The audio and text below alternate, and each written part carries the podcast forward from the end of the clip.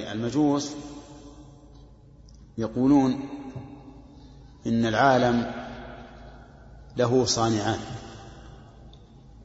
نور وظلمة، فما فيه من خير فهو مخلوق من النور، وما فيه من شر فهو مخلوق من الظلمة من الظلمة ومع هذا فإنهم لا يقرون بأن هذين الإلهين سواء، بل يقولون إن النور خير من الظلمة خير من الظلمة ويقولون أيضا إن النور قديم، النور قديم يعني ليس بحادث، والظلمة حادثة، وبعضهم يقول إنها قديمة، فلذلك لم يوجد أحد من الخلق يقول إن العالم له صانعان متكافئان أبدا. نعم. إيش؟ نعم. هؤلاء يقولون إنه واحد بالعين، والجبرية يقول واحد بالفعل. نعم. هل هم يطردون الجبرية حتى في الكفار أو في؟ أي نعم، حتى الكفار أفعالهم أفعال الله، يعني ما يقول عليهم في كفر وعدم الإيمان. لا، هم يقولون إن الذنب أضيف إليهم تأدبا مع الله، وإلا فالذنب ذنب الله عز وجل، أعوذ بالله. يقول قائلهم: ألقاه في اليم مكتوفا وقال له إياك إياك أن تبتل بالماء. لو أن إنسان ألقى شخصا مكتوفا بالماء وقال: شف، ترى أنا ألقيتك في البحر لكن لا تبتل بالماء، يمكن؟ ما يمكن. إذن يقولون لا بد أن تكون أن يكون الله ظالما. نعم.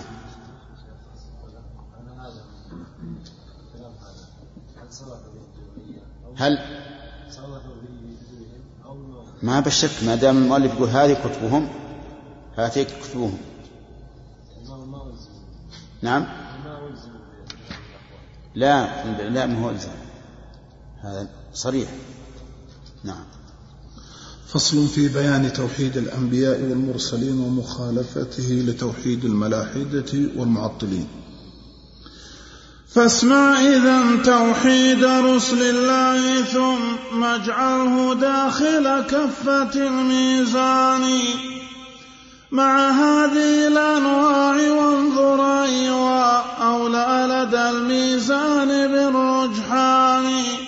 توحيدهم نوعان: قولي وفعلي، كلا نوعيه ذو برهان. أول القولي ذو نوعين أيضا في كتاب الله موجودان، إحداهما سلب وذا نوعان أيضا فيه حقا فيه مذكوران. إحداهما سلب وذا نوعان أيضا فيه مذكوران. أقرأ الجزء. إحداهما سلب وذا نوعان أيضا في كتاب الله مذكوران. طيب، هذا أحسن، في كتاب الله.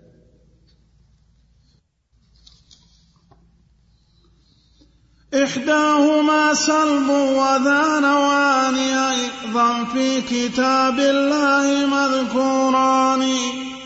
سلب النقائص والعيوب جميعا عنهما نوعان معقولان. سلب لمتصل ومنفصل هما نوعان معروفان أما الثاني. سلب الشريك مع الظهير مع الشفيع بدون إذن. مع الشفيع. سلب الشريك مع الظهير مع الشفيع بدون إذن الخالق الديان. وكذاك سلب الزوج والولد الذي نسبوا إليه عابد الصلبان.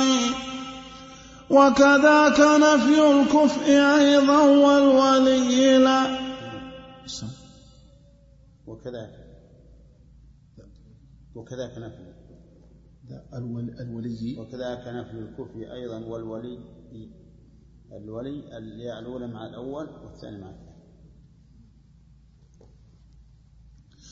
وكذاك نفي الكفء أيضا والولي لنا سوى الرحمن ذي الغفران، والأول التنزيه للرحمن عن وصف العيوب وكل ذي نقصان، كالموت والإعياء والتعب الذي ينفي اقتدار الخالق الديان، والنوم والسنة التي هي أصله وعزوب شيء عنه في الأكوان، وكذلك العبث الذي تنفيه وكذلك العبث الذي تنفيه وكذلك العبث الذي تنفيه حكمته وحمد الله ذي الإتقان، وكذاك ترك الخلق إهمالا سدى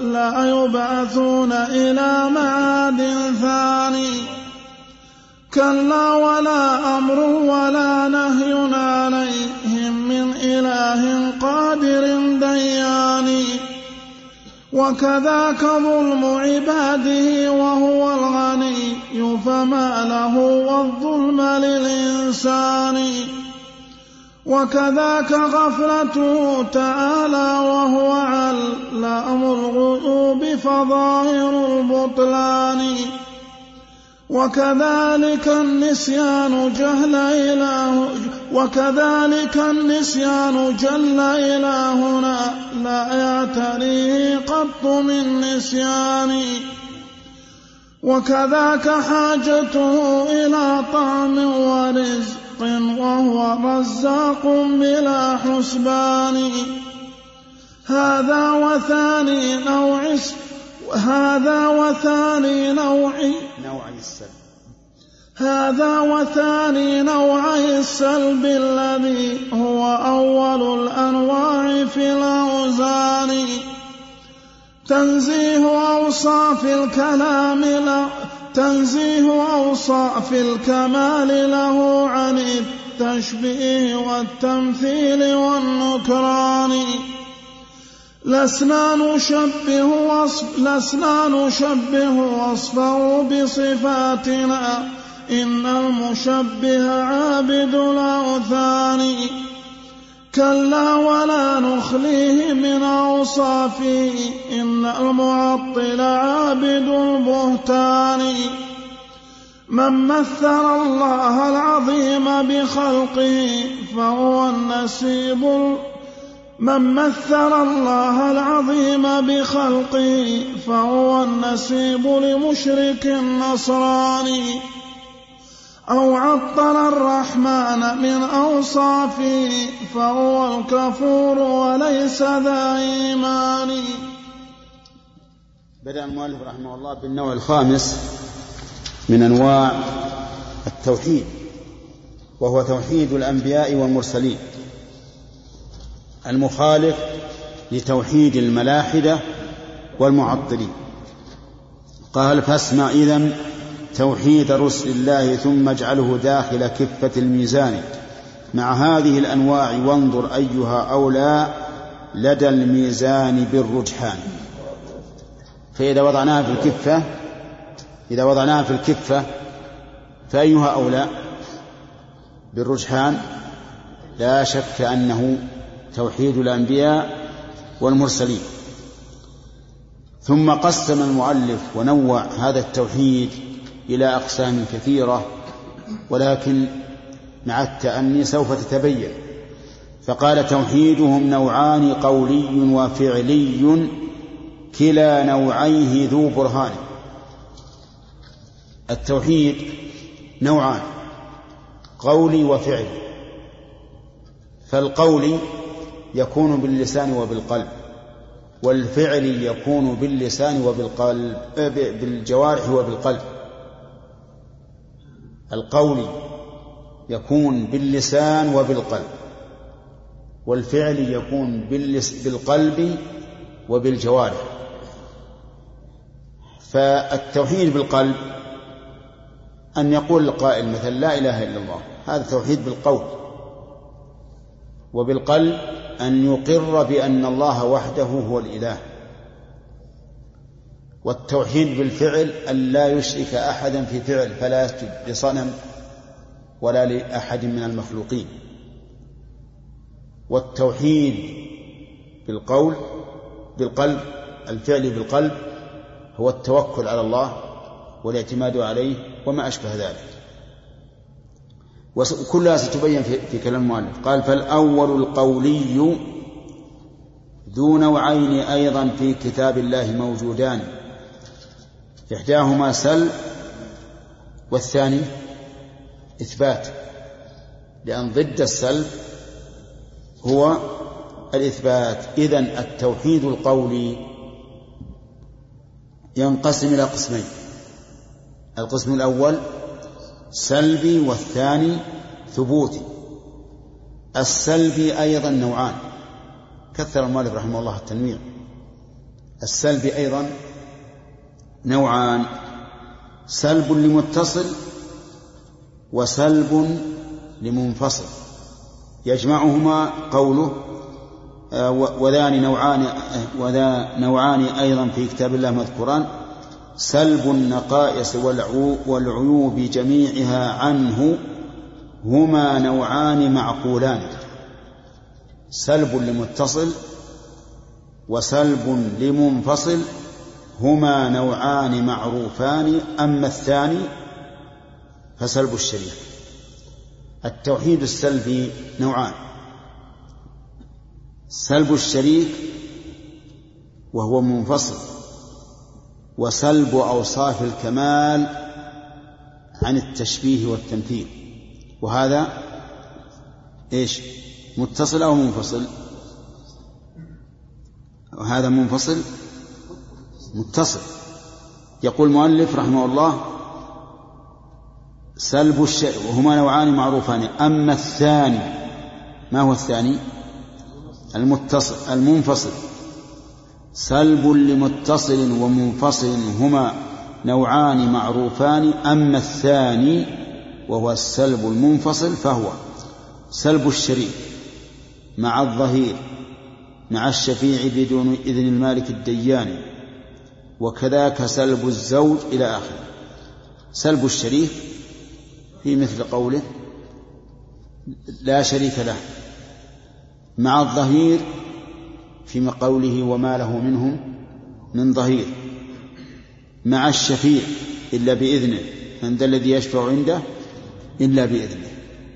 قال الله تعالى قل ادعوا الذين زعمتم من دون الله لا يملكون مثقال ذرة في السماوات ولا في الأرض وما لهم فيهما من شرك وما له منهم من ظهير ولا تنفع الشفاعة عنده إلا لمن أذن له.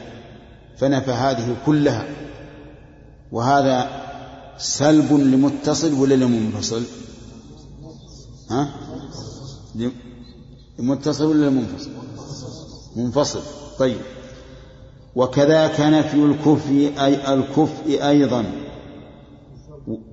نعم وكذاك سلب الزوج والولد الذي نسبوا إليه عابد الصلبان. قال الله تعالى وأنه تعالى جد ربنا ما اتخذ صاحبة ولا ولد، فنفى الزوج ونفى الولد. الذي نسبوا إليه عابد الصلبان، من هم عابد الصلبان؟ النصارى، فقالوا إن عيسى ابن الله. وكذاك نفي الكفء أيضا والولي لنا سوى الرحمن ذي الغفران.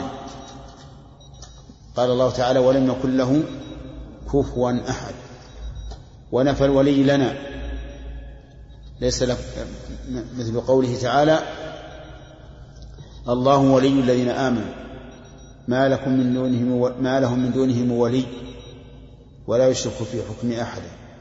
هذا أيضا سلب منفصل. قال والأول التنزيه للرحمن عن وصف العيوب الأول ما هو؟ المتصل نفي، والأول التنزيه للرحمن عن وصف العيوب وكل ذي نقصان كالموت. الموت نفى الله عنه أن يموت، فقال وتوكل على الحي الذي لا يموت. والإعياء ولم يعي بخلقهن، والتعب وما مسنا من لغوب، الذي ينفي اقتدار الخالق المنان. والنوم والسنة لا تأخذه سنة ولا نوم. نعم عند المنان نسختان، طيب تحط النسخة الثانية.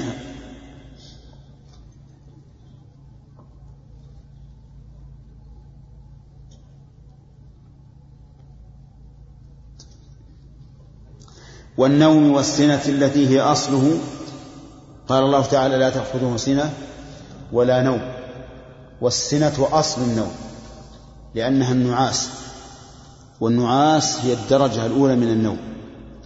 وتأمل قوله تعالى لا تأخذه سنة، يعني أنه لن تغلبه السنة التي تغلب غيره، فإن الإنسان إذا سهر طويلا غلبه النوم، حتى إنه يكلم الناس وهو وهو نائم، ويصعد الدرج وهو نائم، وينزل وهو نائم، وهذا شيء مشاهد يغلبه النوم. أما الله عز وجل فإنه لا تأخذه سنة ولا نوم. طيب، وعزوب شيء عنه في الأكوان، قال الله تعالى لا يعجب عنه مثقال ذرة في السماوات ولا في الأرض. والعزوب بمعنى الغيبة، يعني لا يغيب عنه. وكذلك العبث الذي تنفيه حكمته وحمد الله ذي الإتقان، قال الله تعالى أفحسبتم أنما خلقناكم عبثا وأنكم إلينا لا ترجعون.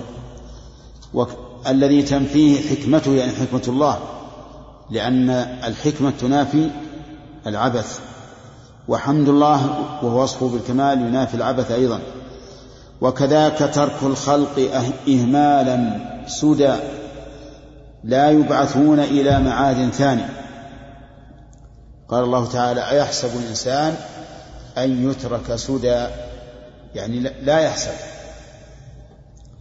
كلا ولا أمر ولا نهي عليهم من, من إله قادر ديان، هذا لا يمكن أن يترك الناس سدى، لا يؤمرون ولا ينهون ولا يبعثون ولا يجزون، لأن هذا تأبيه تأباه حكمة الله وحمده. وكذاك ظلم عباده، قال الله تعالى ولا يظلم ربك أحدا. وهذا نفي, نفي لمتصل ولا لمنفصل؟ ها؟ لمتصل. وكذاك غفلته تعالى وهو علام الغيوب فظاهر البطلان.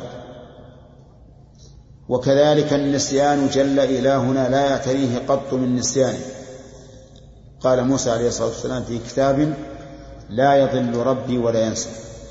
وكذاك حاجته إلى طعم ورزق وهو رزاق بلا حسبان، قال تعالى وهو يطعم ولا يطعم. وقال تعالى ما أريد منهم من رزق وما أريد أن يطعمون إن الله هو الرزاق. هذا وثاني نوع السلب الذي هو أول الأنواع في الأوزان. طيب وين الآن؟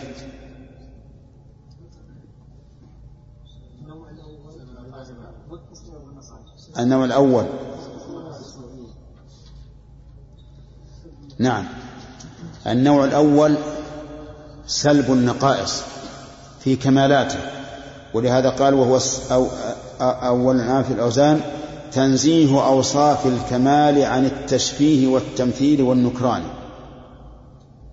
يعني أن أنك تنزه صفات الله عن التمثيل والتشبيه. لماذا؟ لأن التمثيل والتشبيه حقيقته النقص، فإن تشبيه الكامل بالناقص يجعله ناقصا. يقول: لسنا نشبه وصفه بصفاتنا، إن المشبه عابد الأوثان، كلا ولا نخليه من أوصافه، إن المعطل عابد الأوثان عابد البهتان. من مثل الله العظيم بخلقه فهو النسيب لمشرك النصراني. النسيب يعني المشرك المشرك ويطلق على القريب، لكن المراد به هنا المشرك، لمشرك النصراني. أو عطل الرحمن عن أوصافه فهو الكفور، وليس ذا إيمان. هذا هو توحيد الرسل. توحيد الرسل ينقسم إلى إثبات وسلب، والسلب ينقسم إلى متصل ومنفصل. وينقسم أولا إلى إلى نعم إلى سلب التعطيل في أوصافه، وإلى سلب النقص، فهو سلب تعطيل, تعطيل وسلب نقص.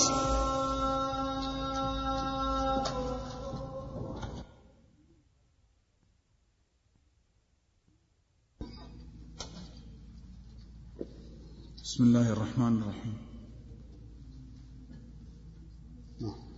بسم الله الرحمن الرحيم.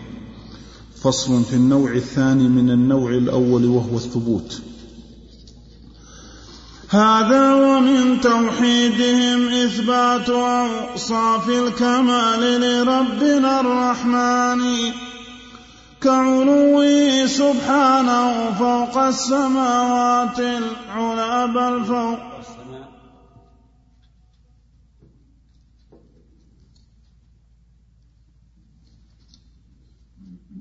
شرحنا السابق كعلوه سبحانه فوق السماوات العلى، بل فوق كل مكان، فهو العلي بذاته سبحانه، إذ يستحيل خلاف ذا ببيان، وهو الذي حقا على العرش استوى، قد قام بالتدبير للأكوان. بسم الله الرحمن الرحيم. سبق لنا الكلام على التوحيد السلبي، وأن التوحيد السلبي متصل ومنفصل. فالمتصل ما لا, ما لا يعدو ذات الله عز وجل، مثل سلب الموت والنوم والسنة والظلم والغفلة وما أشبه ذلك. والمنفصل ما كان خارجا عنه، مثل الزوجة والولد والكفر والنظير وما أشبه ذلك. وسبق لنا أيضا أن المتصل نوعان: الأول نفي العيوب كلها، والثاني نفي التمثيل وكذلك التعطيل والنكران، فإن هذا من التوحيد السلبي. والحقيقة أن نفي التمثيل يرجع إلى نفي النقص، لأن التمثيل نقص، فإن إلحاق الكامل بالناقص يجعله ناقصا. أما الثاني فهو الثبوتي. الثبوتي هو إفراد الله سبحانه وتعالى وتوحيده بما يجب له من الأسماء والصفات. قال: هذا ومن توحيدهم إثبات أوصاف الكمال لربنا الرحمن. فكل أوصاف الكمال ثابتة له، ودليل ذلك قوله تعالى: وله المثل الأعلى في السماوات والأرض. المثل الأعلى يعني الوصف الأكمل من كل وجه. وفي الأسماء قال الله تعالى: ولله الأسماء الحسنى. ولهذا لا تجد اسما من أسماء الله يتضمن نقصا بوجه من الوجوه، ولا صفة من صفات الله تتضمن نقصا بوجه من الوجوه. وتجد أن الصفة من الإكرام، ها؟ لا تقرؤون يا صبيان. يروح واحد منهم يقول والكيد والخداع فإنها لا تقال لها على وجه الإطلاق. فالثبوت إذن إثبات وأوصاف الكمال لله عز وجل، ولكن لا بد أن يضاف إليها شيء آخر مع نفي المماثلة، لأن الإثبات بدون نفي المثيل ليس بتوحيد، فإن التوحيد يقوم على إيش؟ على النفي والإثبات.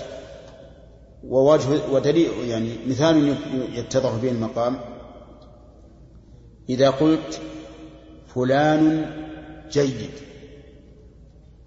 هذا وصف له بالجود، والجود كمال، لكن هل هذا يستلزم التوحيد؟ لا، لأنه قد يكون هو جيد وآخر أيضا جيد. فإذا قلت لا جيد إلا فلان أو إنما الجيد فلان فحينئذ وحدته بالجود. فقول المؤلف إثبات أوصاف الكمال لربنا يحتاج إلى إضافة، وهي إيش؟ مع نفي المماثلة حتى يتم التوحيد. كعلوه سبحانه فوق السماوات العلا بل فوق كل مكان.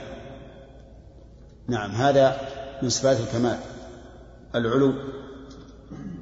ووجه ذلك أن العلو صفة كمال فوجب ثبوته لله. ووجه آخر أن ضد العلو السفل، والسفل نقص، والله تعالى منزه عن النقص. قال فهو العلي بذاته سبحانه إذ يستحيل خلاف ذا ببيانه. نعم، يستحيل أن لا يكون عاليا بذاته، لأننا إذا لم نقل عاليا بذاته يا سليمان لازم من ذلك إما أن يكون في كل مكان وإما أن لا يكون له مكان، وكلاهما كلاهما مستحيل. ولهذا قال إذ يستحيل خلاف ذا، أي خلاف علوه بذاته، ويبقى علوه بذاته ثابتا بمقتضى العقل. وقد مر علينا أنه يدل, أنه يدل عليه السمع والعقل والفطرة، أليس كذلك؟ والإجماع. والسمع كتاب وسنة، فالأدلة خمسة: الكتاب والسنة والإجماع والعقل والفطرة، كلها تدل على علو الله تعالى بذاته. وهو الذي حقا على العرش استوى قد قام بالتدبير للأكوان. استوى على العرش يعني على عليه، واستقر علوا يليق بجلاله. فإن قال قائل هو عال على كل شيء، قلنا نعم هو عال على كل شيء، لكن الاستواء على العرش علو خاص، خاص بالعرش. أرأيت لو أن شخصا فوق السطح على الكرسي، فهو عال على السطح وعلى من تحته، لكنه مستن على أيها؟ ها؟ على الكرسي، خاص. فالاستواء خاص بالعرش كاستواء الإنسان على الكرسي فوق السطح، فهو عال على السطح وعلى من تحته، لكن الاستواء خاص بالكرسي. فإذن علوه على العرش أو استواءه على العرش علو خاص، ليس هو العلو الشامل لكل المخلوقات. وقوله قد قام بالتدبير الأكوان إشارة إلى رد من قال إن استوى بمعنى استولى، يعني وملك وقهر. فيقول المؤلف يشير إلى أن ملكه وقهره واستيلاءه على جميع الأكوان، أما الاستواء فهو خاص بالعرش. نعم. من قال المعطلة إذا أثبتنا علو على العرش واستواء على العرش يكون ذلك العرش محيط بالله ولا يجوز، إذا كان اللازم فاسد فيكون الملزوم فاسد. نعم. كيف؟ هذا بسيط. سمعت السؤال؟ يقول إذا قلنا إن الله مستوى العرش لازم أن يكون العرش محيطا به، وهذا مستحيل وفاسد، ولازم الفاسد فاسد. ما الجواب؟ هذا في حق المخلوق. نعم، هذا في حق المخلوق، مع أنه ليس في حق المخلوق أيضا. يجوز أن تستوي على عتبة صغيرة أقل منك، أليس كذلك؟ هذا عادي، ما يصير كمال الاستقامة، يصير كمال الاستقامة إذا صارت ثابتة يمكن تجلس عليها مستقرا ولو كان أنت أكبر منه. المهم هذا لا يلزم لا في حق المخلوق، وإذا قدر أنه لازم في حق المخلوق فليس لازما في حق الخالق، لأن الله لا يقاس بخلقه. نعم. الله تعالى والصفات المخلوقين كما يفعل بعض المدرسين أمام الطلاب، يمثل مثلا قبض السماوات والأرض بيديه كذلك. الله هذا غلط، هذا غلط، إلا أن يقول إن حقيقة القبض كذا دون أن ينسبها إلى الله. إذا قال حقيقة القبض هكذا فلا بأس، لكن بشرط لا يقول إن الله يقبض كذا، لأن ما ندري كيف يقبض الله عز وجل. أخبرنا أنه, أنه يقبض الأرض، ولكن ما أخبرنا كيف يقبضه، ما نعرف. والناس الآن يختلفون في القبض، أنت تقبض على وجه والثاني يقبض على وجه آخر. إنما لو أراد أن يبين حقيقة القبض فلا حرج، كما أن الرسول عليه الصلاة والسلام بين حقيقة الرؤية، قال إنكم سترون ربكم كما ترون القمر. نعم نعم أنت تقول أنه أمام التلاميذ، التلاميذ يتعلمون، وإذا لم نعلمهم بهذه الطريقة أو نعلمهم كيفية الحقيقة ربما لا, لا يفهمون.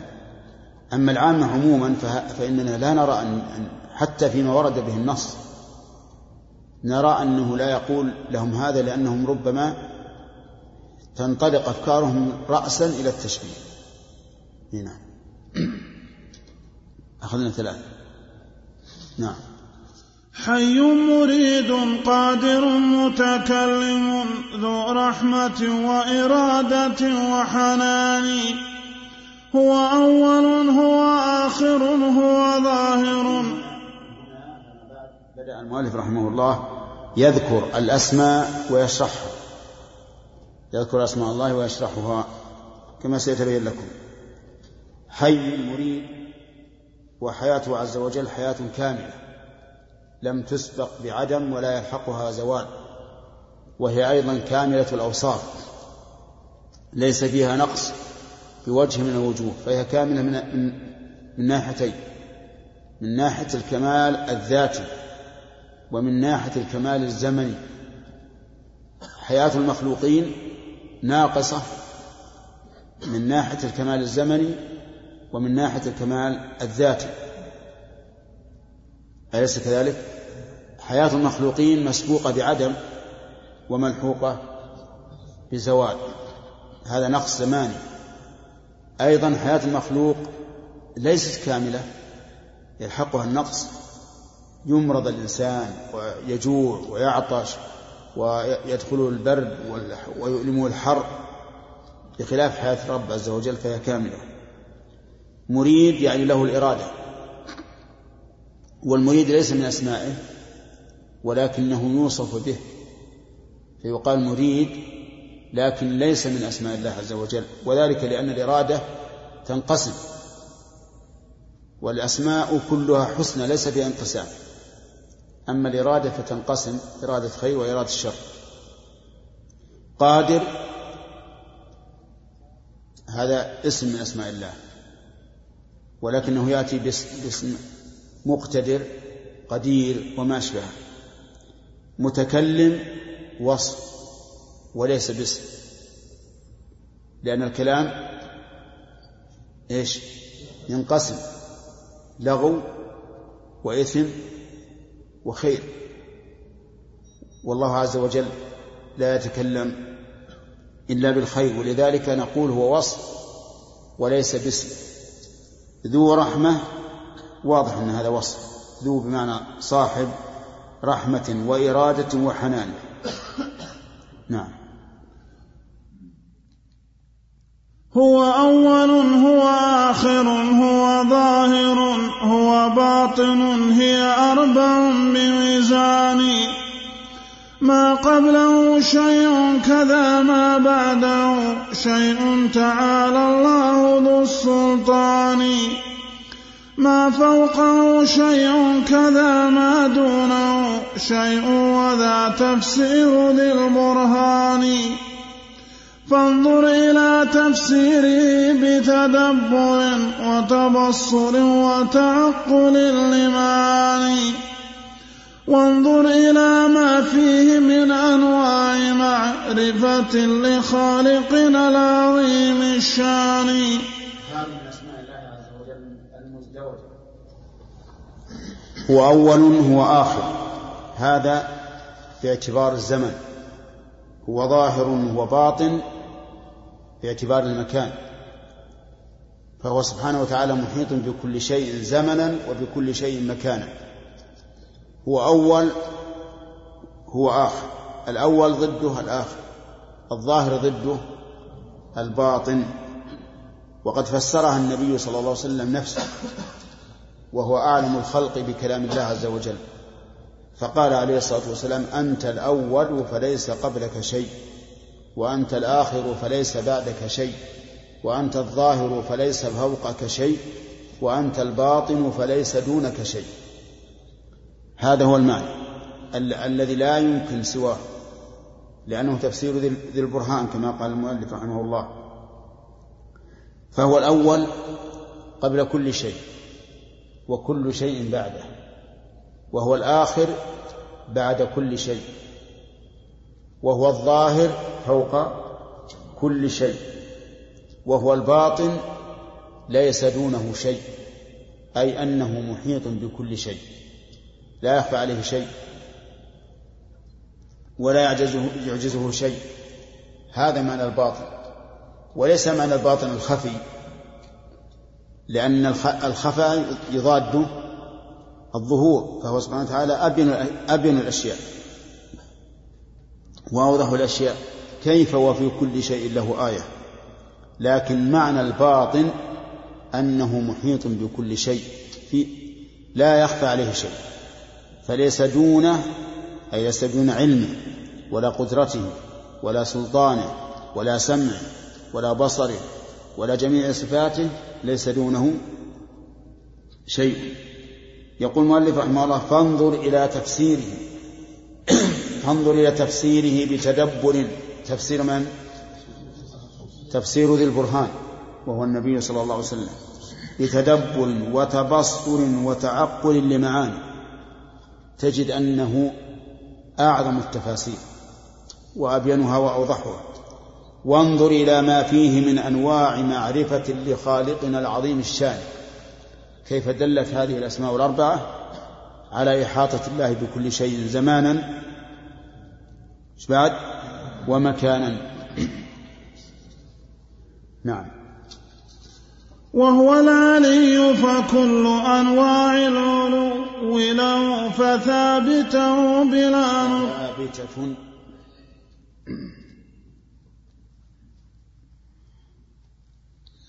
وهو العلي فكل أنواع العلو له فثابتة بلا نكران. قال العلماء رحمهم الله: علوه بالذات وبالصفات، والصفات قهرية وقدرية، فعلوه علو الذات، علو القدر، علو القهر. علو ذات أنه بذاته فوق كل شيء، علو القهر أنه قاهر لكل شيء غالب له، وعلو القدر أن قدره فوق كل قدر لا يناله أحد في قدره. وإن شئت فقل إن, إن علوه نوعان: علو الذات وعلو الصفات، وهذا أخصر فيشمل جميع الصفات، علو في سمع، عالٍ في سمع، عالٍ في بصره، عالٍ في جميع صفاته. نعم.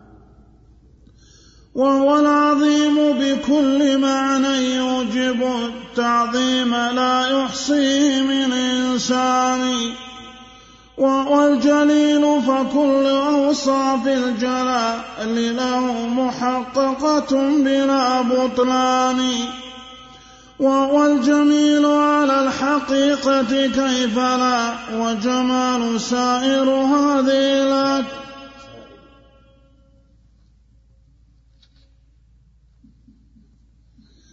وهو الجميل على الحقيقة كيف لا، وجمال سائر هذه الأكوان.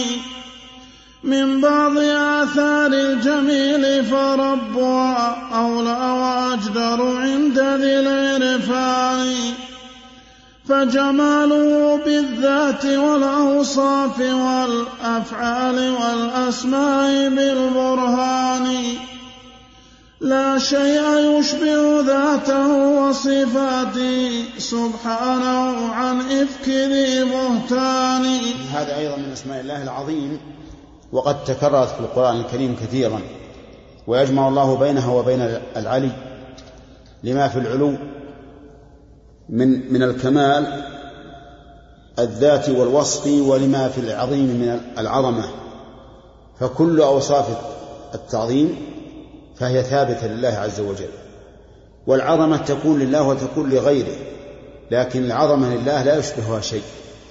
قال الله تعالى عن الهدهد: وجئتك من سبأ بنبأ عظيم. نعم، بنبأ يقين. وقال وقال عن عرش بلقيس: ولها عرش عظيم. وقال عن العرش: ورب العرش العظيم. فهذا العظم يكون لله ولغيره، لكن العظمة الخاصة بالله عظمة لا يسويها أي عظمة. ثم قال المؤلف: وهو الجليل فكل أوصاف الجلال له محققة بلا برهان. الجلال بمعنى كمال السلطان، الجلال هو كمال السلطان، فالجلال كله ثابت لله عز وجل، وإذا آمنت بذلك لزمك أن تخشى الله وتخافه لأنه جليل. وهو الجميل فكل أوصاف الجمال له. نعم، وهو الجميل على الحقيقة إلى آخره.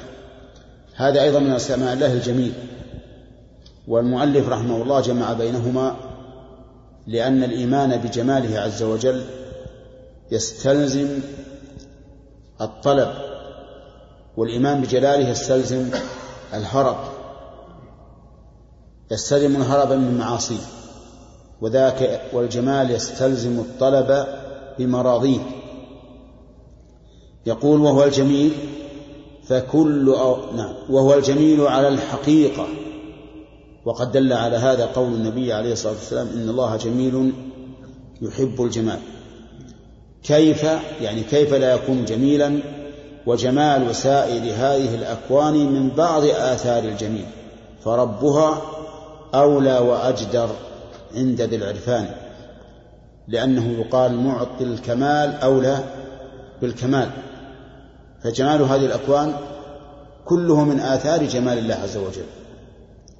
فإذن كيف يعطي الجميل من لا يكون جميلا؟ فهو عز وجل جميل، ولكن جماله ليس كجمال المخلوقين، بل هو أعظم شيء لا يدور بالخيال ولا يمكن أن يدركه الفكر. ولهذا تجد أنعم ما يكون لأهل الجنة أن ينظروا إلى وجه الله عز وجل، هذا يفوق النعيم الذي كانوا فيه, وفيه وهم في نعيم قال الله تعالى عنه: فلا تعلم نفس ما أخفي لهم من قرة أعين.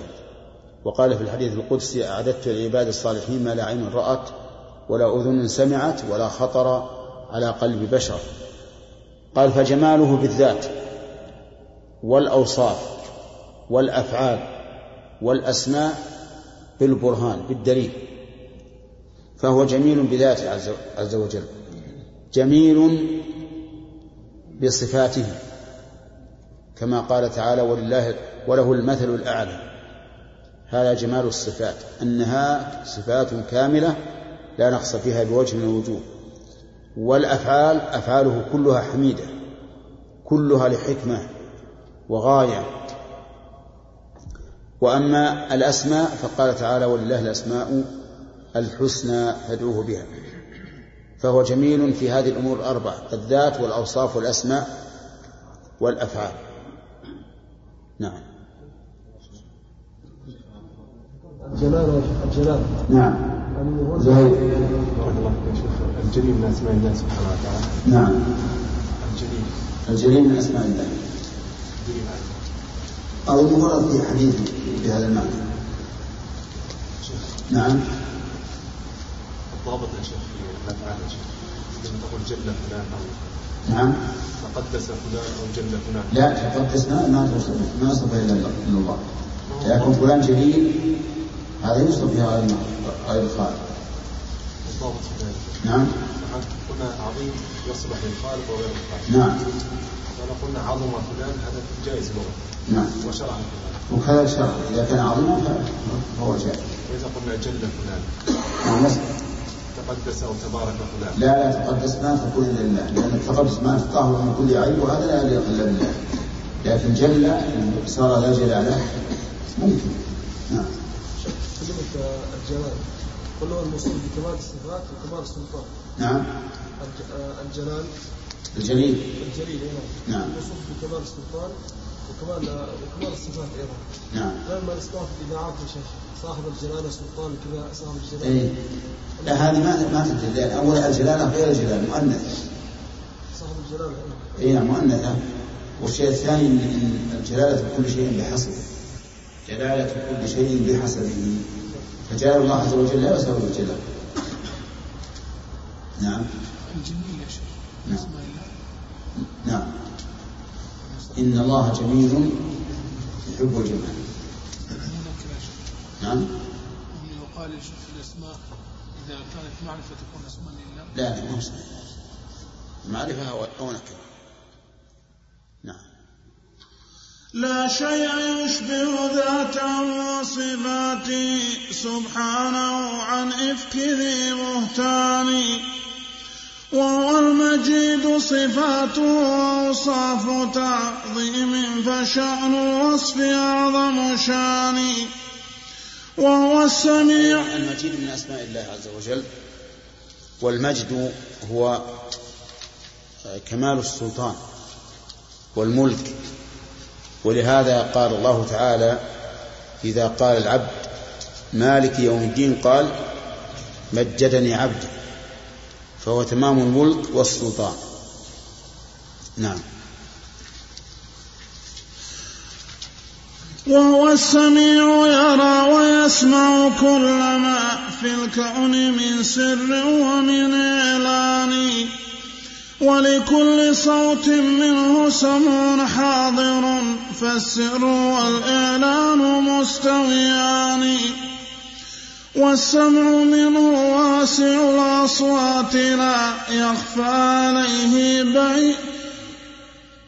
لا تمطر لا يخفى عليه بعيد. إيه لا الهلا في الشراء.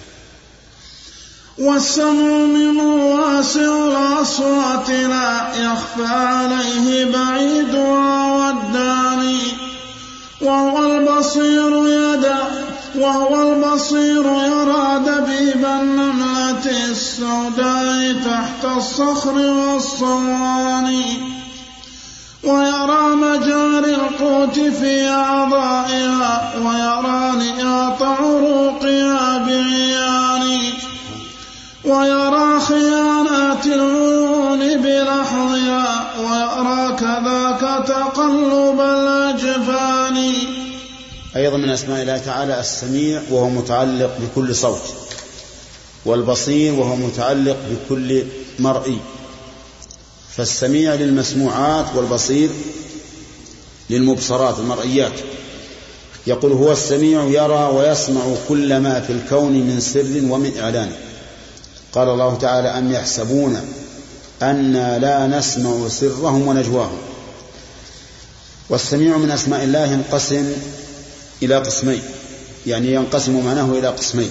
القسم الأول سميع بمعنى مدرك للمسموعات، الله لمن حمده أي استجاب لمن حمده، وليس المراد سمع بمعنى أدرك قول القائل ربنا ولك الحمد، ولكن المعنى أنه استجاب. أما السمع الذي بمعنى إدراك المسموع فإنه ينقسم إلى عام وخاص. فالعام ما يتعلق بكل ما يسمع من خير وشر، والخاص هو المستلزم للنصرة والتأييد، ومنه قوله تعالى لموسى وهارون لا تخافا إنني معكما أسمع وأرى. والعام تارة يراد به بيان الإحاطة وتارة يراد به التهديد، مثل قول الله تعالى قد سمع الله قول التي تجادلك في زوجها، هذا يدرك به يقصد به بيان الإحاطة. وأما ما يقصد به بيان التهديد فمثل قوله تعالى أم يحسبون أنا لا نسمع سرهم ونجواهم بلى ورسلنا لديهم مكتوبون، فهذا تهديد لهم. ومثل قوله تعالى لقد سمع الله قول الذين قالوا إن الله فقير ونحن أغنياء. ليس المقصود الإخبار بأن الله سمع فقط، بل المقصود بهذا تهديدهم. إذن فالسميع يقسم أولا إلى سمع إدراك وسمع إجابة. فسمع الإجابة مثل إن ربي لسميع الدعاء. سمع الإدراك ينقسم إلى ما يراد به الإحاطة وما يراد به التهديد وما يراد به التأييد، نعم إلى عام وخاص. وإن شئت فقسم هذا أيضا ما يقصد به الإحاطة وهو العام، وما يقصد به التهديد وما يقصد به التأييد. فالأول كثير في القرآن ما يقصد به الإحاطة، ومنه قد سمع الله قول التي تجادلك في زوجها. والثاني الذي للتأييد مثل إني معكما أسمع وأرى. والثالث الذي يراد به التهديد أم يحسبون أننا لا نسمع سرهم ونجواهم لقد سمع الله قول الذين قالوا إن الله فقير ونحن أغنياء. أما قوله يرى فهنا يرى تأتي بمعنى الرؤية التي هي رؤية العين، وتأتي بمعنى العلم. فمثل قوله تعالى إنهم يرونه بعيدا ونراه قريبا، هذه بمعنى العلم، لأن يوم الحساب لم يأتي بعد ولكنه معلوم عند الله عز وجل. ومثل قوله تعالى ألم يعلم بأن الله يرى، هذه رؤية للعلم ورؤية أيضا للبصر، فهو يرى ويشاهد هؤلاء الذين يؤذون النبي صلى الله عليه وسلم. والرؤية التي بمعنى إدراك المرئي منها عام ومنها خاص، يعني يقتضي النصر والتأييد، مثل إنني معكما أسمع وأرى. المراد بذلك الرؤية التي تقتضي النصر والتأييد. ثم قال المؤلف رحمه الله والسمع منه واسع الأصوات، يعني شامل لها لا يخفى عليه بعيدها والداني، وهو البصير يرى دبيب النملة السوداء تحت الصخر والصوان. دبيب النملة السوداء في الليلة الظلمة تحت الصخر يراه عز وجل، وهذا من أخفى ما يكون، ومع ذلك فلا يعزب عنه سبحانه وتعالى. ويرى مجاري القوت في أعضائها، ويرى بياض نياط عروقها بعيانه،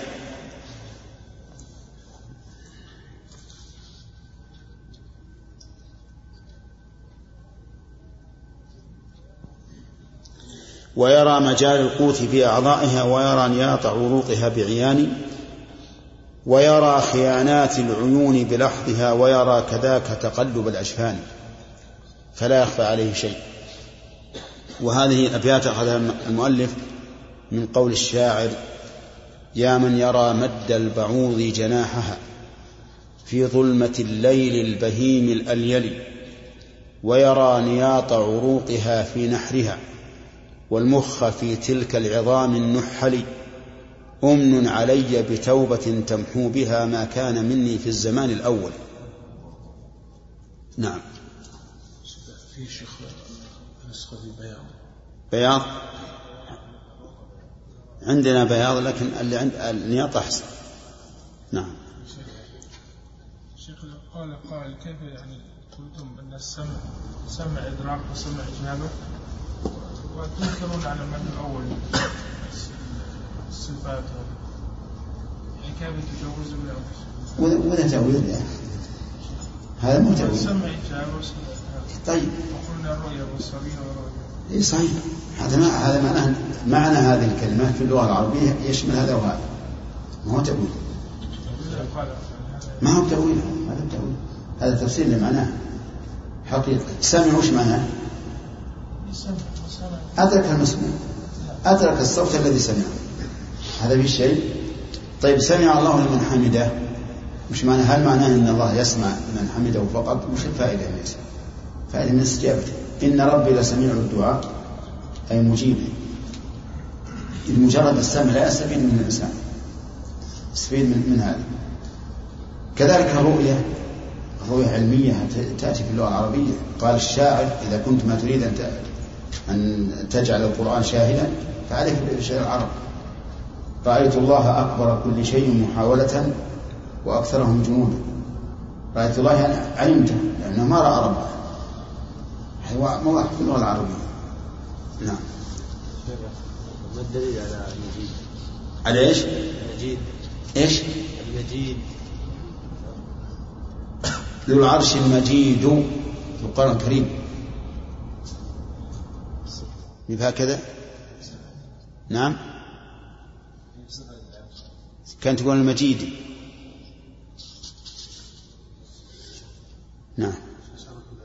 نعم. كيف؟ وفي التشهد. نعم. نعم. وهو العليم أحاط علما بالذي في الكون من سر ومن إعلان، وبكل شيء علمه سبحانه فهو المحيط وليس ذا نسيان، وكذاك يعلم ما يكون غدا وما قد كان والموجود في ذا الآن، وكذاك أمر لم يكن له كان كيف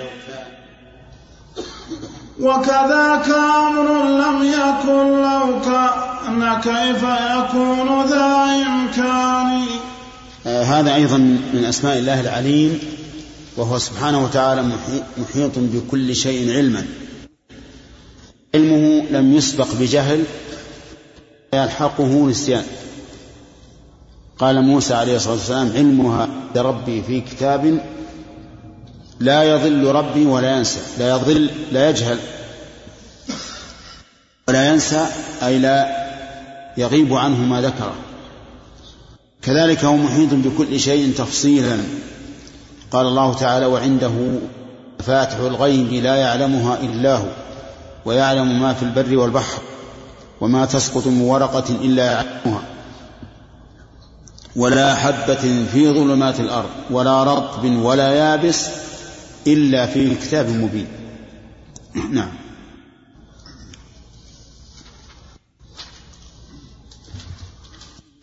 فصل. الحقيقة أنه ينبغي لنا أن نعرف أن علمنا بهذه المعاني من أسماء الله يجب أن يؤثر علينا. فمثل إذا علمنا إحاطة الله بكل شيء علما، يستلزم منا أن لا نخالف أمر الله، لأننا لو خالفنا أمر الله لكان يعلم بنا، وأن لا نعصي لا نقع فيما نهى الله عنه، لأنه يعلم، وأن نعلم أننا مهما كنا في أخفى مكان من الأرض فالله عالم بنا، وأن نعلم أيضا أننا لو نظرنا نظرا محرما لا يعلم به الخلق لكان الله تعالى يعلم به، أليس كذلك؟ فإذا ينبغي أن يكون لنا فائدة مسلكية من معرفة معاني أسماء الله وصفاته، لا أن نكون أن يكون علمنا بها مجرد نظر. إذا لم نتأثر بمدلولاتها لم ننتفع بها كثيرا. نعم. بالنسبة إلى التأثر مع صفات الله عز وجل، هل هو داخل في شروط المعرفة؟ لا، هو من لوازمها. قد يعرف الإنسان وإن لم يتأثر، لكن هو من من اللوازم المفيدة أن يتأثر. نعم. وكذا كامل لم يكن لو كان كيف يكون ذا إن كان، هو أصل مدرج جميعا. نعم. يمكن ما أدري. نعم. كيف؟ وش نسخة منه؟ كيف كيف يكون ذاك الأمر ذا إمكان؟ لا عاد يطول. وكذاك أمر لم يكن لو كان كيف يكون ذا إمكان، في شيء من النقص. نعم. فصل. وهو الحميد فكل حمد واقع أو كان مفروضا مدى الأزمان، ملأ الوجود جميعا ونظيرا من غير ما عد ولا حسبان، هو أهله سبحانه وبحمده كل المحامد وصف ذي الإحسان. الحميد فعيل بمعنى مفعول وبمعنى فاعل، فهو محمود وهو حامد، وسبق لنا أن الحمد هو الوصف بإيش؟ بالكمال، الوصف بالكمال، فمتى وصفت شيئا بالكمال فقد حمدته. إذا قلت فلان غني حمدته، فلان شجاع حمدته، كل وصف بالكمال فهو حمد، فإذا ثنيته وكررته صار ثناء. الله عز وجل حميد بمعنى حامد، لأنه يثني على من يستحق الثناء من الخلق، كما أثنى على رسله وأنبيائه وعلى عباده الصالحين. وهو حميد بمعنى محمود، لأنه يثني عليه الكون كله، كل الكون يثني على الله. قال الله تعالى: تسبح له السماوات السبع والأرض ومن فيهن وإن من شيء إلا يسبح بحمده ولكن لا تفقهون تسبيحه. لا يشد عن ذلك إلا الكفرة من بني آدم ومن الجن، فإن هؤلاء لا يحمدون الله، وإلا فكل شيء يحمد الله بلسان الحال والمقال.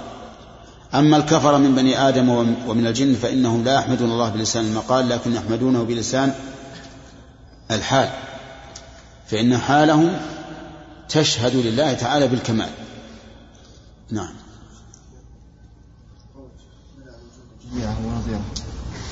نعم. مثل قوله ملء السماوات وملء الأرض وملء ما بينهما وملء ما شئت من شيء بعد، يعني وراء ذلك. نعم. شيخ، هل يثبت المحسن؟ ها؟ اسم المحسن ما جاء، ما ذكر المؤلف، ما كمل المؤلف، باقي عليه واجب.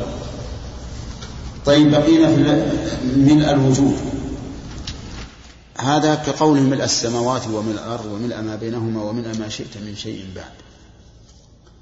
وقد قال بعض العلماء إن هذا الملء يعني تقديرا، أي لو كان هذا الحمد أجساما لملأ السماوات والأرض وما بينهم وما شاء الله من بعد، ولكن هذا القول ضعيف، والصواب أن المراد أن أنه ملأ السماوات والأرض، لأن كل ما في السماوات وما في الأرض من فعل الله، وأفعال الله كلها إيش؟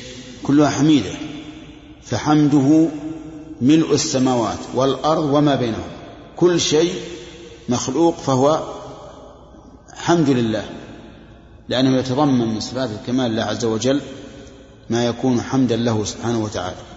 هذا هو الصحيح في معنى ملء السماوات وملء الأرض وملء ما بينهما وملء ما شئت من شيء بعد. إذن فالقولان اذكرهما. نعم نعم. والصحيح أن السماوات والأرض وما بينهما كله صفات الكمال تشهد بحمد الله عز وجل. تمام.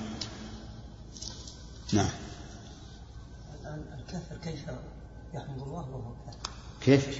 كيف؟ بلسان الحال يحمده، يعني حاله تثني على الله عز وجل، فما أودع الله فيه من كمال الخلقة والصنعة والذكاء وغير ذلك كله من الله. هو يمكن إيه هي هو يمكن، لكن حاله الحال غير المقال، الحال غير المقال، يعني حال هذا العبد الكافر وما وتركيبه وما أودع الله فيه هذا يشهد الله بالكمال. غير اختياره. نعم. غير اختياره. أي نعم، حاله حاله ما هو المقال. نعم.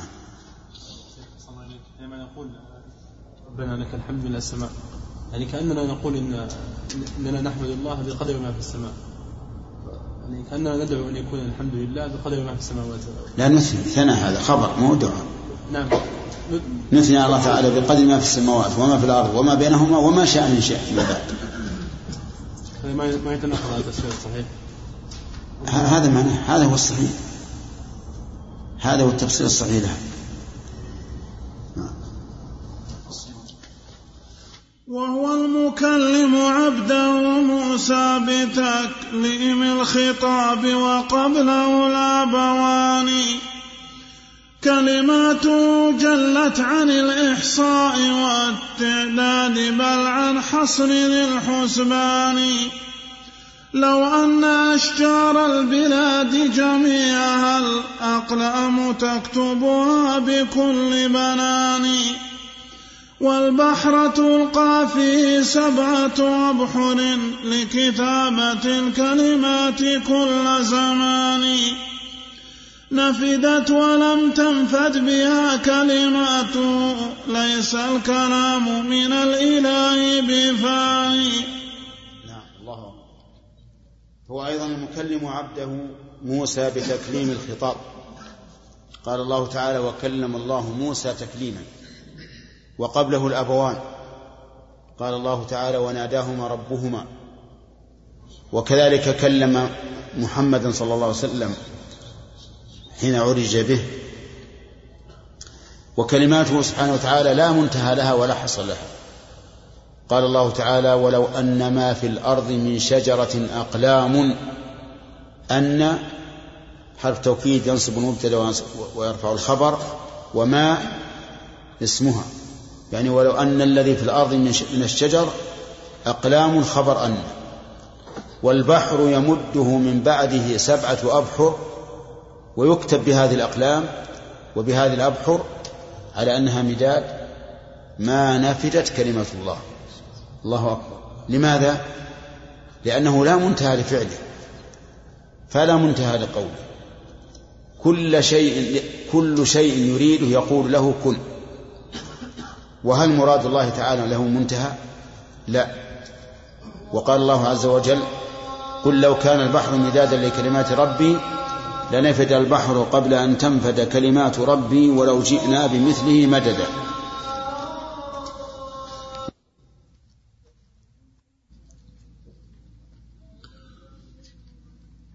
وهو القدير وليس يعجزه إذا ما رام شيئا قط ذو سلطان، وهو القوي له القوى جمعا تعالى الله ذو الأكوان والسلطان، وهو الغني بذاته فغناه ذاتي له كالجود والإحسان، وهو العزيز فلن يرام جنابه أن يرام جناب ذي السلطان، وهو العزيز القاهر الغلاب لن يغلب شيء هذه صفتان، وَالْعَزِيزُ بِقُوَّةٍ هِيَ وَصْفُهُ فَالْعِزُّ حِينَئِذٍ ثَلَاثُ مَعَانِي وهي التي كملت له سبحانه من كل وجه عادم نقصان وهو الحكيم وذاك هذا. أيضا يقول المؤلف رحمه الله من أسماء الله القدير، والقدرة وصف يتصف به الموصوف، وهي أن يفعل الفعل بلا عجز، يعني فعل الفاعل للشيء بلا عجز، هذا هو القدرة، فضدها العجز. هناك القوة وهي فعل الفاعل لفعله بلا ضعف، فالقوة يقابلها الضعف والقدرة يقابلها العجز. ولهذا مثلا لو قيل لشخص احمل هذه هذا الحجر احمل هذا الحجر فأراد أن يحمله فلم يستطع، يقال عاجز. ولو حمل لكن بمشقة يقال ضعيف يقال ضعيف هذا فرق بين القدرة والقوة. فرق آخر أن القوة يوصف بها المريء المختار وغير المختار، والقدرة لا يوصف بها إلا المختار. فالحديد يقال له قوي ولا يقال قادر، والإنسان يقال قادر لأنه مختار له إرادة. فهذان فرقان بين القدير والقوي. يقول وليس يعجزه إذا ما رام شيئا قط ذو سلطان. إذا ما رام عبد الحميد عبد الملك، ما هذه نافية ولا إيه؟ إذا ما رام زائدة، طيب ولها قاعدة يا طالبا خذ فائدة ما بعد إذا زائدة هنا. طيب وهو القوي له القوى جمعا نعم وهو القوي له القوى جمعا تعالى رب ذي الأكوان. القوة أيضا لله جميعا، قال الله تعالى إن الله هو الرزاق ذو القوة، وهي فعل الفعل بلا بلا ضعف، فالله تعالى قوي بذاته، قوي في سلطانه، قوي في جميع صفات الكمال، في جميع صفات العظمة. ولهذا قال له القوى جمعا، قوة الذات وقوة السلطان وقوة العظمة، كل ما يتعلق بهذه الصفات فهو قوي فيها.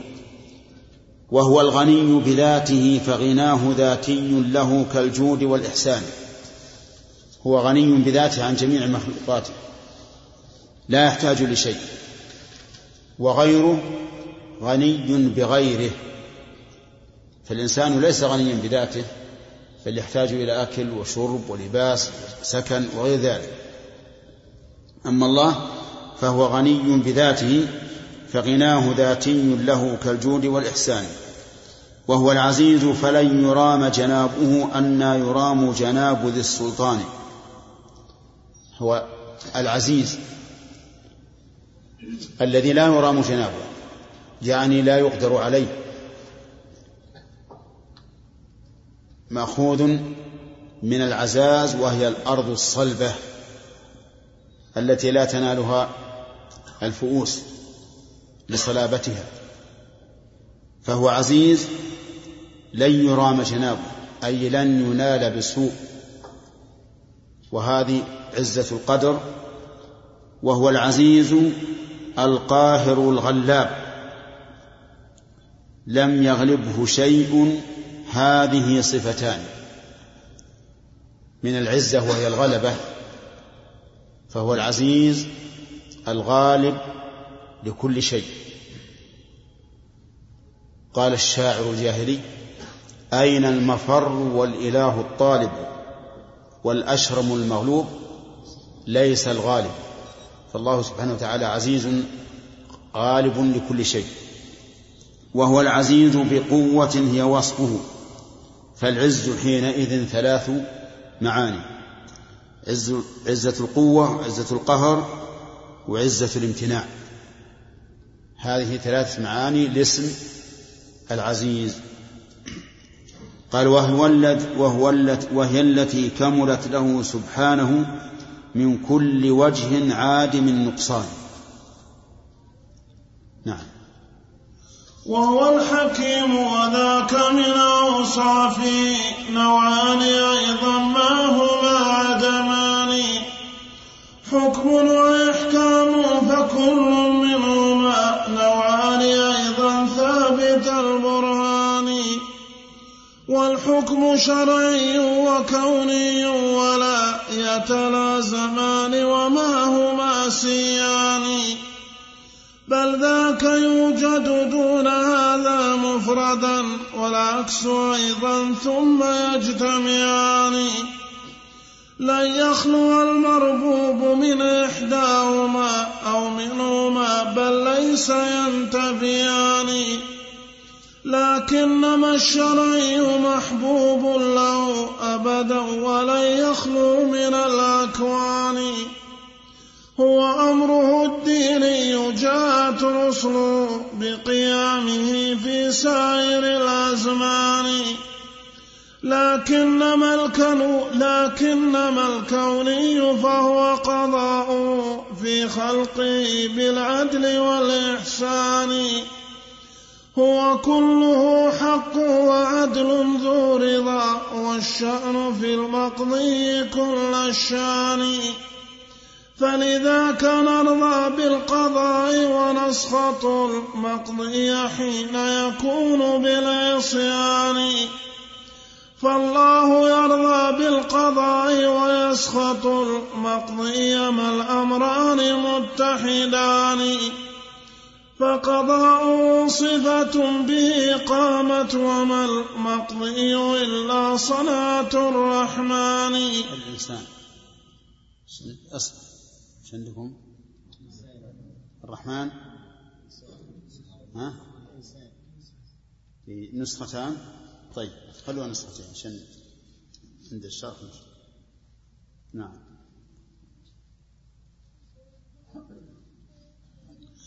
والكون محبوب ومبغوض له وكلاهما بمشيئة الرحمن. هذا البيان يزيل لبسا طالما هلكت عليه الناس كل زمان.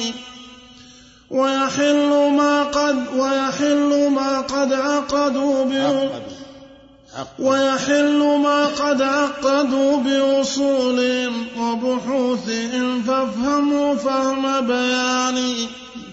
من وافق الكوني وافق سخطه، إن لم يوافق طاعة الديان.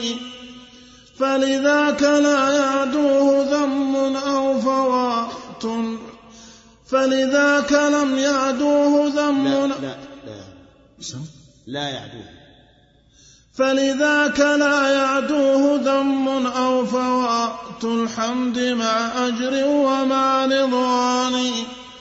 وموافق الدين لا يعدوه أجر بل له عند الصواب الثا وموافق الدين لا يعدوه أجر بل له عند الصواب اثنان. والحكمة العليا على نوعين أيضا حصل بقواطع القرآن. إحداهما في خلقه سبحانه نوعان أيضا ليس يفترقان. أحكام هذا الخلق إذ إيجاد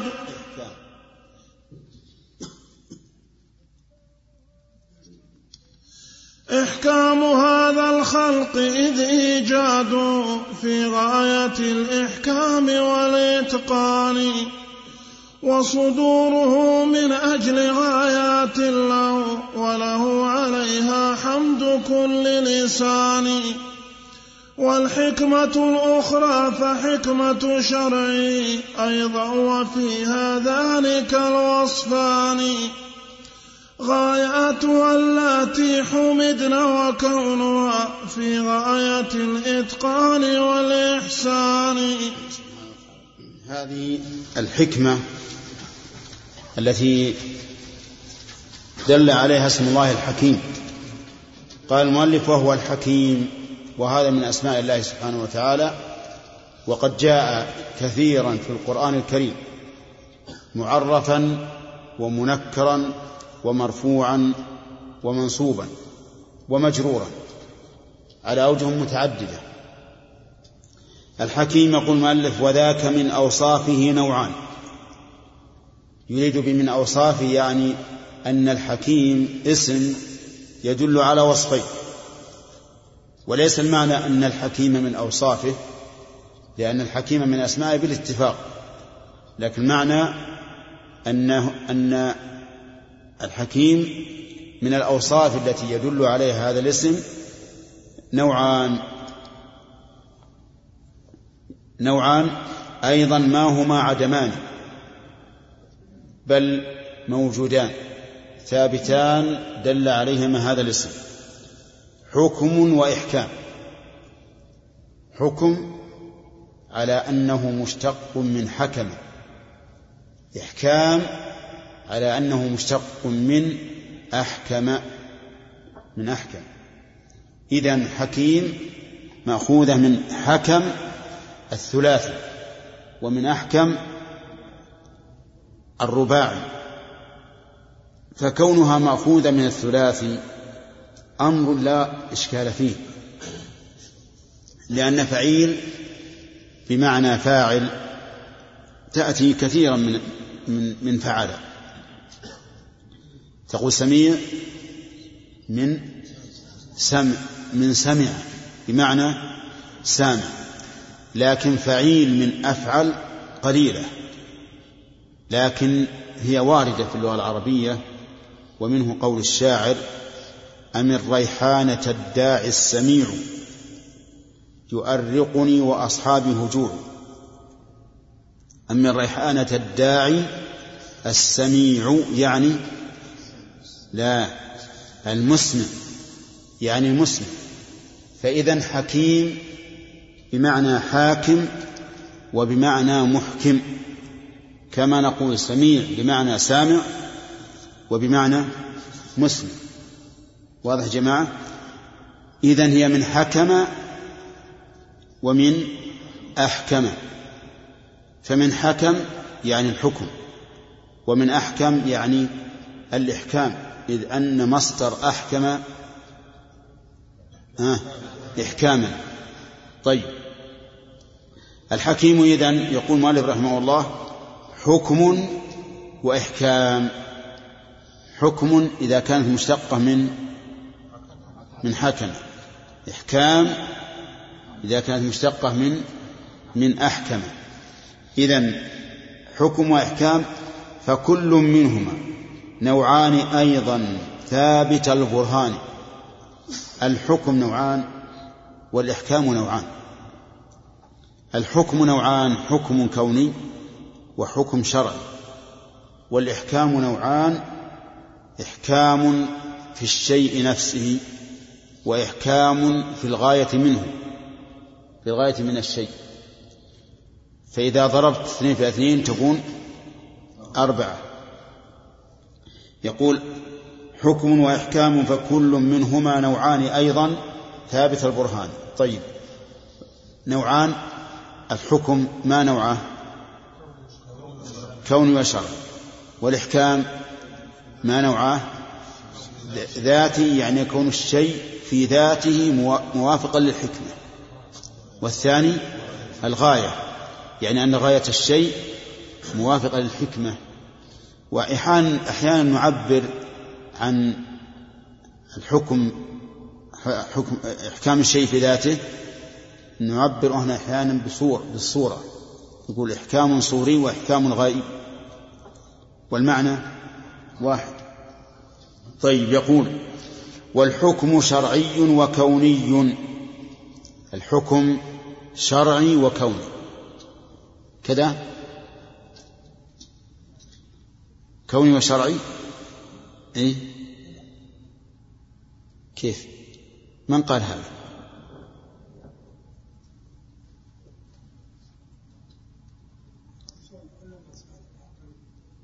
أقول من قال أنه حكم كوني وشرعي؟ من؟ من القيم في النونية.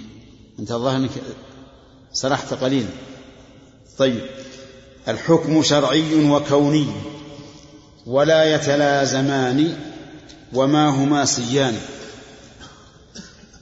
يعني أن حكم الله كوني وشرعي ولا يتلازمان، يعني ليس من لازم الحكم الكوني أن يكون حكما شرعيا، ولا من لازم الحكم الشرعي أن يكون حكما كونيا. عرفتم؟ فمثلا الفسوق والعصيان يقع من, من الإنسان بالحكم الكوني لا بالحكم الشرعي، لأن الحكم الشرعي ينفي ذلك. الطاعة الطاعة والعدالة ثابتة بالحكم الشرعي، أليس كذلك؟ لكن الحكم الكوني قد تثبت وقد لا تثبت، قد يطيع الإنسان وقد يعصي، وقد يعدل وقد يجور. إذن هل يتلازم يتلازم الحكم الكوني والشرعي؟ لا، قد يوجد حكم شرعي ولكنه لا يكون حكما كونيا. متى ذلك؟ إذا لم يقع. وقد يوجد حكم كوني وليس بشرعي، وذلك إذا وقع وهو مما لا يرضاه الله. واضح؟ طيب يقول وما يتلازمان ولا يتلازمان وما هما سيان، بل ذاك يوجد دون هذا مفردا والعكس أيضا، يعني يوجد الحكم الكوني دون الشرعي والحكم الشرعي دون الكوني. فما تقول في الرجل الفاسق؟ أي حكم صدر منه؟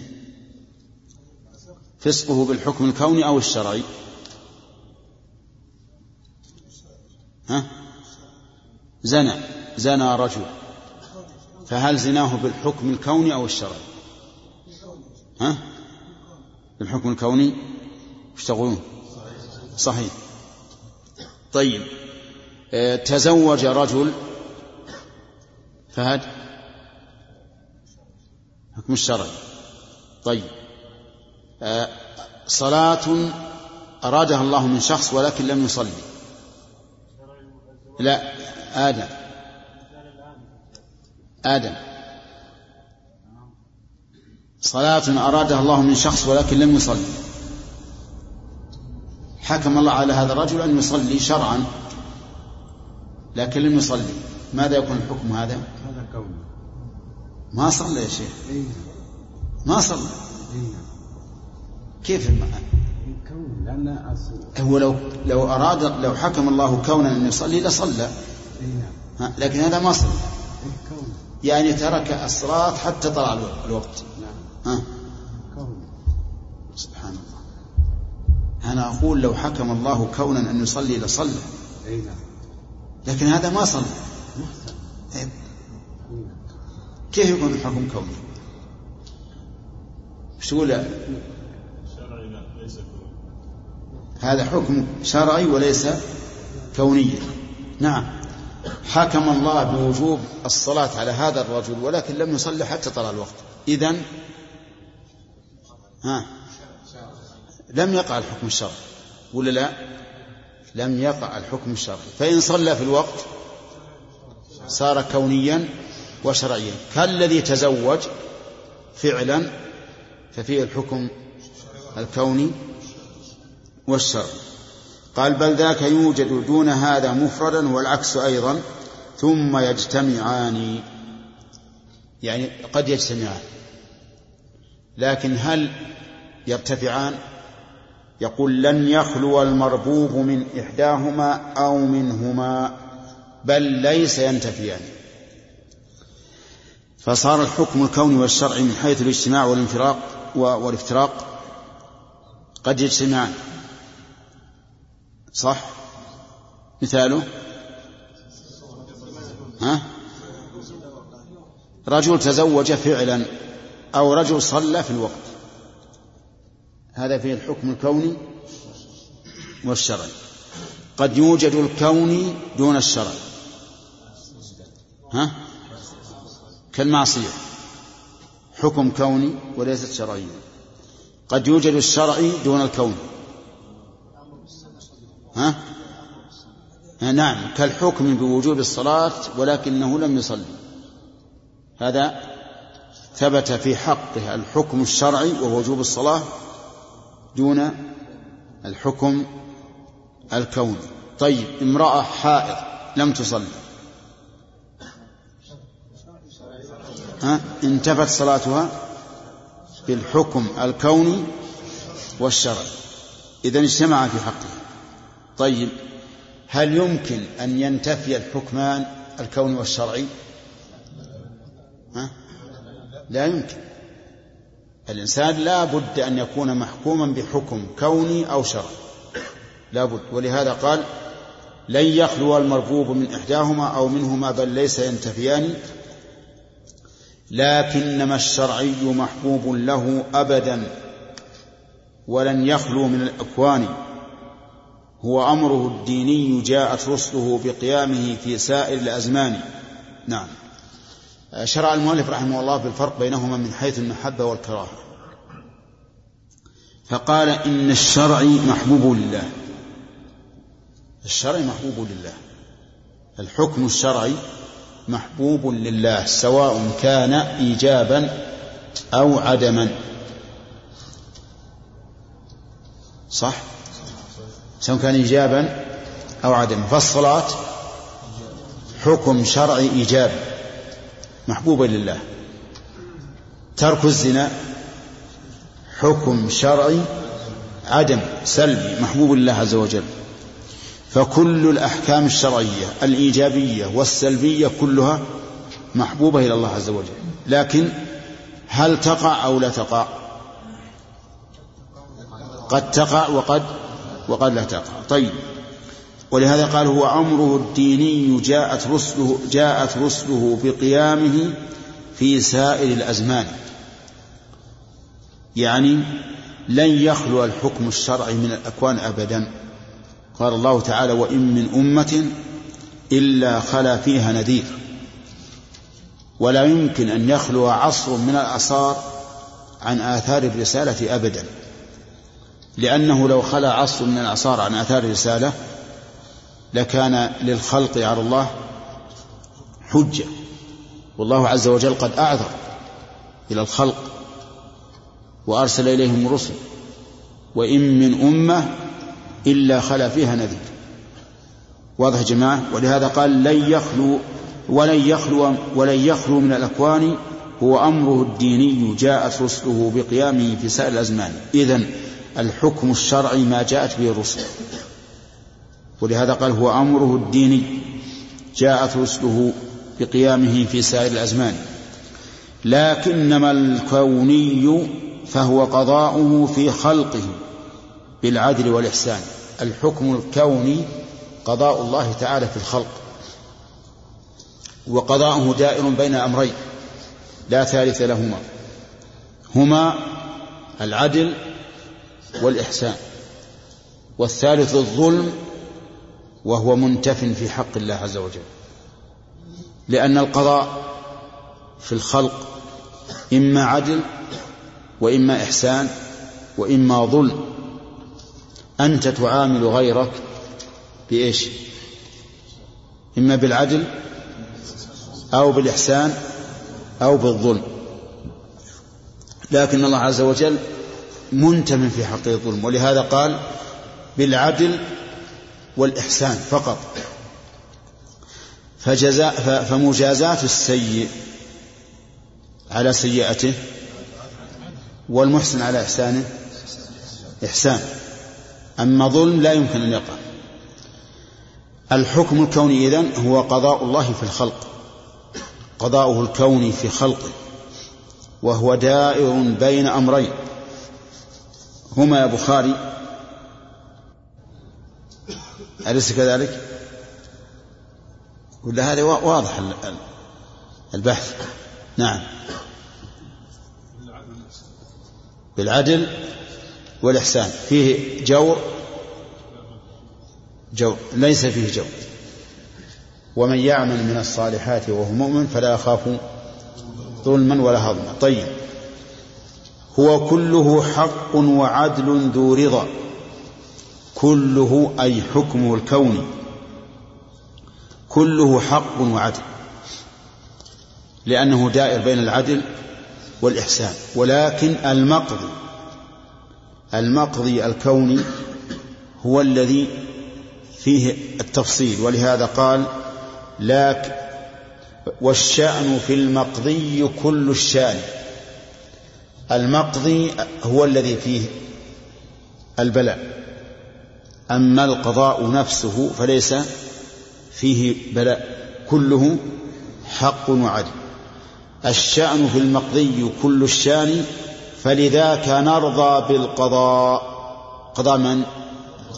قضاء الله، حتى قضاء الله بالمعاصي نرضى به، قضاء الله بالجد والفقر والمرض والموت والزلزلة وكل شيء نرضى به، ولا يمكن أن نسخطه، لأنك لو لم ترضى بالقضاء لم تكن رضيت بالله ربا. يبقى علينا إيش؟ المقضي. المقضي هو الذي فيه التفصيل، مقضي فيه التفصيل. ولهذا قال ونسخط المقضي حين يكون بالعصيان. المقضي هو الذي يكون محلا للرضا والسخط والصبر والجزاء. فإذا قضى الله عز وجل على الإنسان بالصحة والرزق والولد والطمأنينة فإنه سوف سوف يرضى بالقضاء. مش فاعل والمقضي ضرورة، ما حد يسقط هذا الشيء. وإذا قضى الله على الإنسان بالعكس، بالمرض والفقر وموت الأولاد والقلق والخوف، فهنا لا يرضى بالمقضي لكن يرضى بالقضاء. أما المقضي فالرضا به سنة، الرضا به سنة على قول جمهور العلماء، وإن كان بعض العلماء قال يجب الرضا بالمقضي، ولكن الصحيح أنه لا يجب الرضا، ولكن الرضا سنة. أما الصبر فواجب. ولهذا نقول إن مراتب الناس في القضاء المكروه، يعني في المقضي المكروه، مراتبهم أربعة أربع سخط وصبر ورضا وشكر. يعني إذا أصاب الإنسان مثلا مرض فإن له حالا من أحوال أربع، إما السخط أو الصبر أو الرضا أو الشكر، صح؟ طيب، السخط محرم، بمعنى أنك تسخط هذا الشيء، تجزأ، تشقق الثياب، تلطم الخد، تنتب الشعر، تدعو بالويل والثبور، هذا حرام. أو تصبر، تحبس نفسك عن الأعمال المحرمة، ولكنك كالذي جلس على الجمر، قد آلمه وحره ولكن لا يستطيع أن يتحرك. رحمك الله. هذا نقول واجب. أو يكون لك حال أعلى،